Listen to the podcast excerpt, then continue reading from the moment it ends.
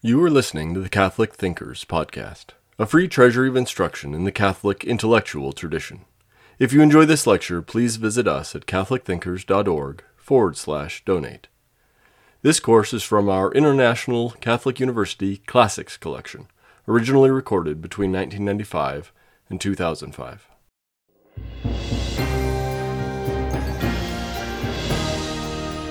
This second lecture will give a more specific focus on the principles of the Catholic tradition. The general principles of the Catholic tradition that inform and give shape to Catholic medical ethics and to Catholic medical practice are rooted in the Scriptures. The meaning of the Scriptures has been developed by philosophical and theological study that attempts to understand the wisdom of the Scriptures in a manner that allows this wisdom to be brought forward to apply to the advances within the horizon of the contemporary culture. This is the task of the magisterium. This lecture will proceed with a summary of the essential elements of the tradition, then delineate its natural law foundation, and finally, will develop the more specific principles, some material and some formal, in the tradition. The scriptures reveal that human beings are created in the image and likeness of God human beings are called upon to exercise power in a world in a manner that manifests the, their human dignity as being in the image of God. Human creative power is limited. Human creative power is to be providential as God is providential. It is to be stewardship, not control. God, as loving Father, continues his guidance over human affairs God entered history with divine law, for example, in the Ten Commandments, the Eight Beatitudes, and the Great Commandment of Love, to assist human beings so that they might reach the end for which they were created. In addition, God created human beings in such a way that they have a share in God's eternal reason through natural law. Natural law, as described by Thomas Aquinas, is the subjection of human beings to God's providence in a most excellent way. Thomas says, insofar as it partakes of a share of providence by being provident both for itself and for others. The covenant of God with humanity is the model for human beings to relate to one another. The covenant is faithful, it is hesed, it is patient, it is merciful, it is compassionate, each human life, inasmuch as every human being is created by God in God's image, is equal in dignity. Human life is finite. It comes from God and it is drawn back to God. Every human being receives life from God and from their parents. To receive life, to share in the joy of life, to experience suffering, and finally to die. Life and sickness are to be patiently endured in faith and hope. The source of that faith and hope is centered in a firm grasp that our incarnate God took upon himself our human nature, lived, suffered, and died in expiation for our sins. So death marks the end of the earthly existence for each and every human being.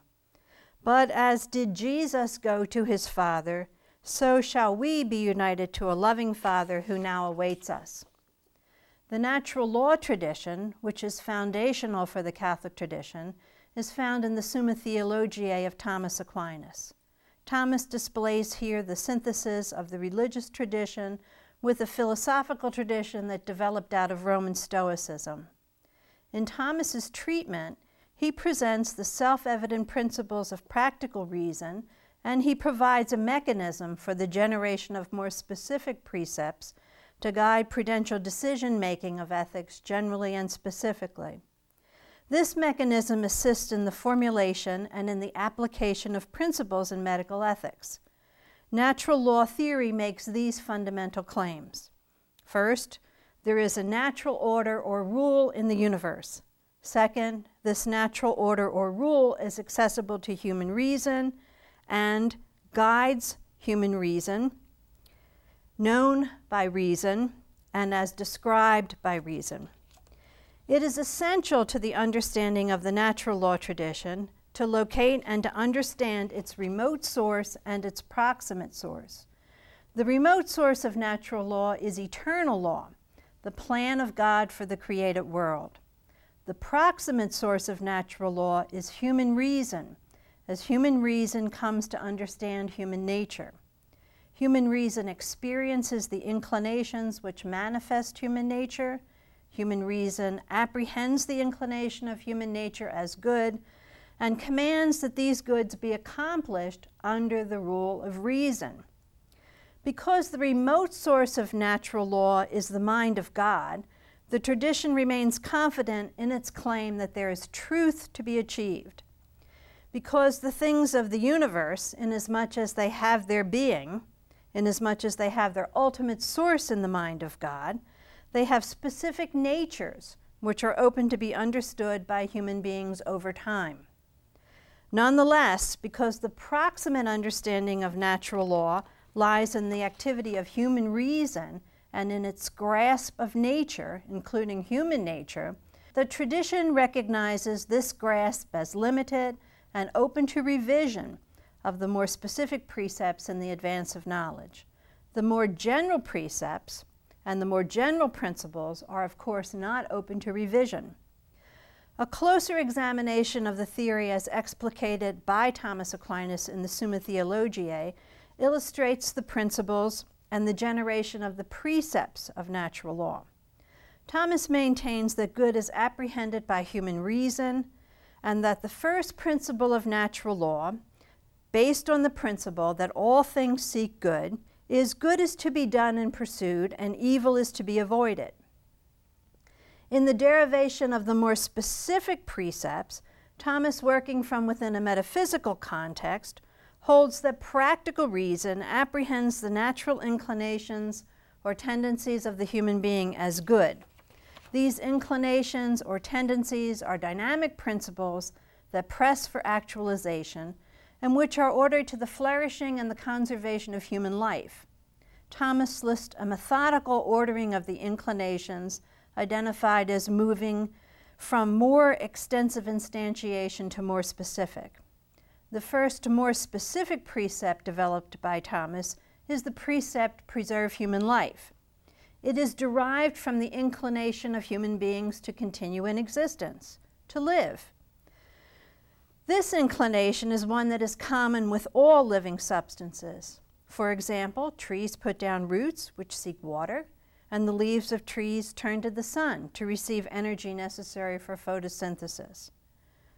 Practical reason apprehends the inclination to continue in existence as good and orders the preservation of existence and the pursuit of the means to preserve human life. The application of this precept is central to medical ethics in the Catholic tradition. It is controlling in issues at the beginning and end of life, such as abortion, euthanasia, appropriate care for the dying, and medically assisted suicide. The second set of inclinations identified by Thomas is the set of those that are common to human beings and animals. They include the inclination to sexual intercourse and to the nurturing of offspring. Reason grasps the inclination, apprehends them as good, and commands that they be fulfilled under the rule of reason. The natural law precepts, which have their foundation in these inclinations, are controlling in the theology of marriage as the institution within which it is reasonable to actualize these inclinations. In addition, these natural law precepts are controlling in such medical ethical issues as the governance of the reproductive finality. The third set of inclinations includes those that are proper to human beings alone. Among them, Thomas includes the pursuit of truth and the pursuit of community. In summary, the principles of natural law and the precepts of natural law identify objects, ends of human flourishing. The ordering of the precepts moves from essential, the sustaining of life, to more excellent, to knowledge of God. Human living is, of course, complicated and its goods are multiple. Some other distinctions are helpful to order the pursuit of human goods. The first is the realization that the move made from general principles to the command of a specific act is fraught with difficulty because of the complexity of human action. Thomas Aquinas reminds us that practical reason is concerned with contingent affairs, and as we descend from universal truths to the rightness of action in contingent matters, it may be the case, because of some particularity of detail, that the more general principle does not apply in this situation. For example, the natural law precept to have sexual intercourse does not apply to those who have been called to a vocation which embraces celibacy, and it applies to those who are married within certain limits, and it applies to those who are unmarried by informing them that they ought to refrain from sexual intercourse. It is unreasonable for them. In addition, the natural law precept to preserve human life applies in a different manner to the soldier than it does to the ordinary citizen. Furthermore, it is to be noted that the general principles of natural law may fail to be operative in human beings because of lack of rectitude or because of lack of knowledge. In regard to rectitude, the passions may have been trained in such a way as to pervert rectitude. An example of this may be seen in the lives of those who abuse alcohol or drugs or sex. It is very difficult for those human beings not to be blinded by their disordered passions. In regard to knowledge, it is clearly understood that the achievement of knowledge is a long process, and when achieved at all, is achieved only late in life. An example of a development in knowledge is found in the transition in the understanding of human reproduction from a preformationist perspective to an understanding found in the two germ cell theory. Another helpful distinction that assists in the ordering of the human pursuit of goods is the recognition that the specification of an act alone, or of an intention alone, or of a circumstance alone is not sufficient for the moral determination of an act. The moral goodness of an act requires that the object, the intention, and the circumstance all be good for an act to be good and hence to be morally permissible. If either the circumstance or the intention is not good, then the integral goodness of the act is lost. An example in regard to circumstance is the following It is good for married people to have children.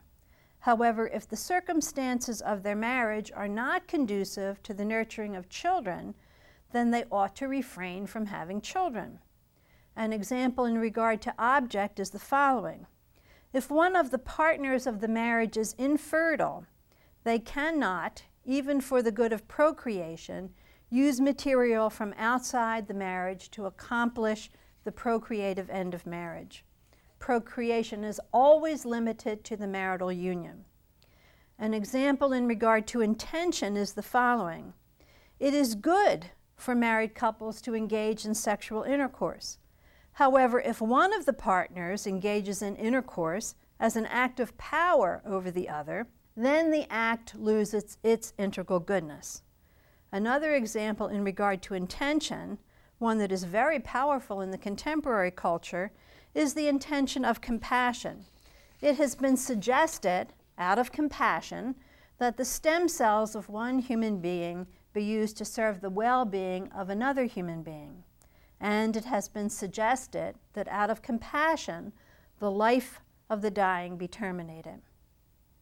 Among the more specific principles operative in medical ethics in the Catholic tradition, the most important are the principle of sanctity of human life, the principle of double effect, the ordinary extraordinary distinction, and the principle of totality.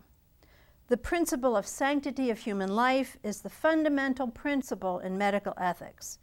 It recognizes that other goods may be secured only in virtue of having life. It is not, however, an absolute value. The principle of sanctity of human life has its source in the acknowledgement of God as the author of life and in the recognition of the reality that human life is finite. In addition, it has a foundation in common sense. How can autonomy or choice or any good be exercised without life? and it has its source in natural law, where the precept, preserve human life, is the first of the more specific natural law precepts enunciated. In contemporary medical ethical literature, there are several renderings of the principle of sanctity of human life. Among them are the following Human life has absolute value and should never be taken. Innocent human life may never be directly taken. The third is that human life has relative value and may be taken for other significant values. And fourth, conflict of life situations are inevitable. Whenever the conflict occurs, minimize the taking of human life. The Catholic tradition aspires to the first of these understandings innocent human life has absolute value. Such affirmation is found in the seamless garment of Cardinal Bernardin and in the great gospel of life of John Paul II. However, for most of its history, the Catholic tradition has affirmed the second of these principles. In this affirmation, there is special emphasis on the qualifying terms innocent and direct, and in the acknowledgement that in a fallen and broken world, and a world in which there is evil, human aspirations fall short of the ideal. Self defense, just war, capital punishment when no other remedy is available are instances of the application of the second understanding of the principle. This principle is operative in medical decision making, in instances of the use of particular medications at the end of life, and in certain types of abortion decisions. The third interpretation of the principle is operative in those philosophical positions which do not recognize human life as having fundamental value or do not distinguish human life and its particular dignity from other forms of life, or which tend to ignore the human life issue in the pursuit of other goods. This understanding of the principle is operative in the claims of some feminists who rank the choice of a woman to have a career or education or financial well being over the continued existence of nascent human life. The fourth interpretation has been put forward to account for the claim that some action which directly takes innocent human life may be permissible in extraordinary circumstances beyond those permitted in two. The principle of double effect is a purely methodical principle. It rests on the common sense perception that the human agent is responsible for acts and omissions, and also, to a certain degree, for the consequences of action. It also recognizes that in this imperfect and complicated world, an action may have more than one effect. The foreseen effects of an action may be good effects and bad effects. The principle states the conditions under which it is permissible to engage in an act which has two foreseen effects, one good and one bad. These conditions are the act in itself must be good or indifferent, the good effect is not produced by means of the bad effect, only the good effect and not the bad effect is directly intended, and finally, there is a proportionate reason for placing the action and permitting the bad effect. Among the most recent applications of this principle is the use of particular medications at the end of life. In order to relieve pain in the dying patient, medications are morally permitted which have as the intended effect the mitigation of the pain of the patient, and the bad, although not intended effect, that of depressing the respiratory system of the patient. The good effect of the mitigation of the pain is permissible, even though death, because of the mitigation of the pain, may be a foreseen result. The extraordinary and ordinary means distinction is a critical distinction, for with this distinction comes obligation. Human beings, in the exercise of the stewardship of their lives, are morally obliged to take ordinary means in the care of their lives.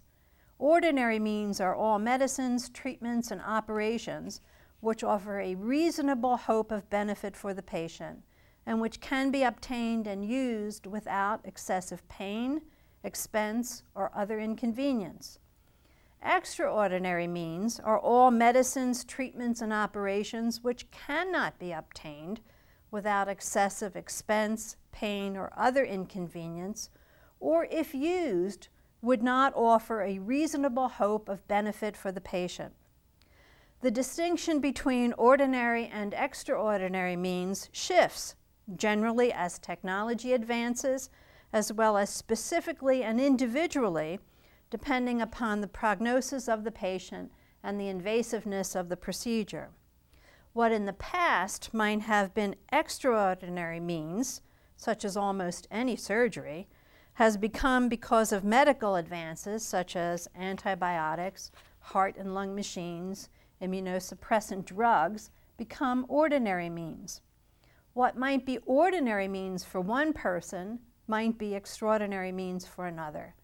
The hinge element is benefit to the person it might be appropriate, hence ordinary care, to use a ventilator to support temporarily the respiration of a patient recovering from an injury or illness, and it might be inappropriate, however extraordinary care, to use the same ventilator modality for a patient actively in the dying process.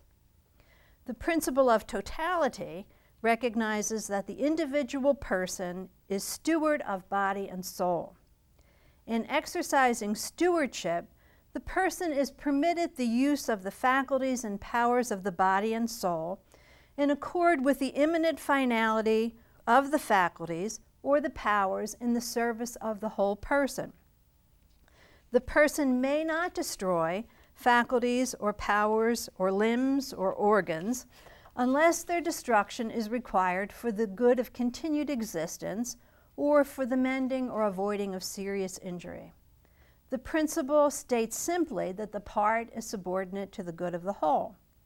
This principle, aided by the distinction between ordinary and extraordinary means and the principle of double effect, governs treatment decisions which require the function or powers be rendered useless or that body parts be amputated. In applying this principle, however, there is an important distinction to be made. The distinction depends upon a determination of the nature of the organism to which the principle is to be applied. The distinction is between a physical organism and a moral organism, and there is a corresponding limitation of the application of the principle depending upon the organism. An organism, for example, a human body, is a physical whole if it has a unity subsisting in itself. It has a unity on the level of essence. The relationship of part to whole exists if the part is an integral part of the physical unity. That is, the part, by its very nature, has no finality outside of the whole. It is, in the words of Pius XII, it is wholly absorbed by the totality of the organism to which it is attached. A moral organism, for example, a community, is a whole which is not a physical unity subsisting in itself, but a union of individuals bound together for the realization of some common good or action. The persons who are members of a moral whole have meaning in themselves and outside that determined by their role as collaborators in the common enterprise that unites the group. A moral organism has unity only on the level of action. From the distinction of organisms as either physical or moral wholes, there follows the corresponding limitation of action in the application of the principle of totality.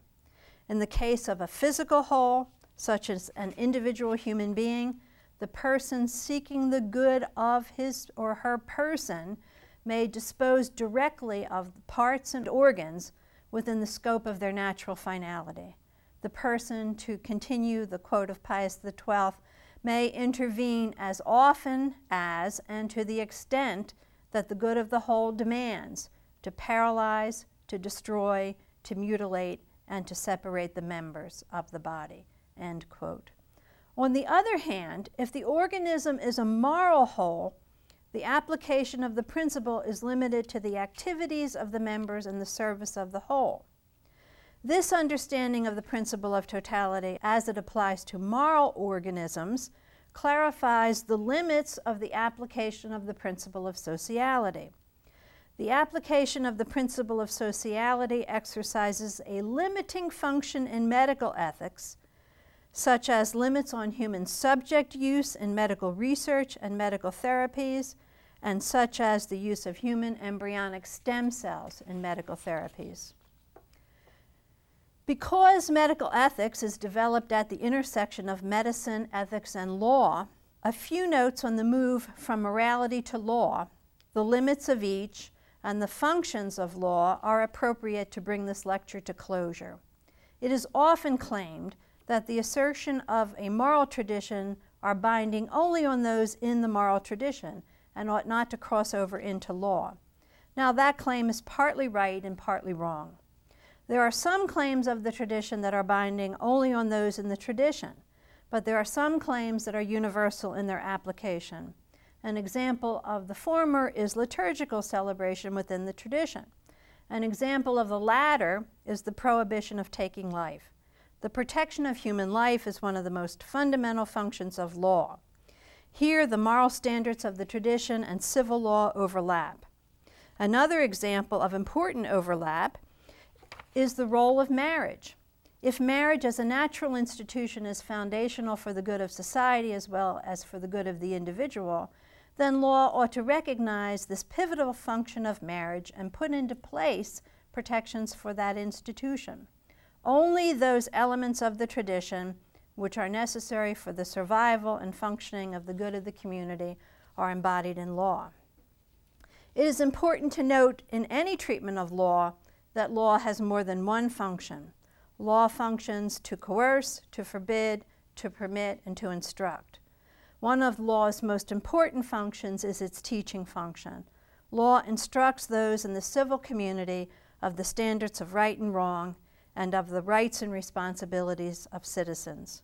Furthermore, if it is the case that the moral development of most people never rises above the level of concordance to the law, the essential role of the law and the, in human flourishing must be acknowledged.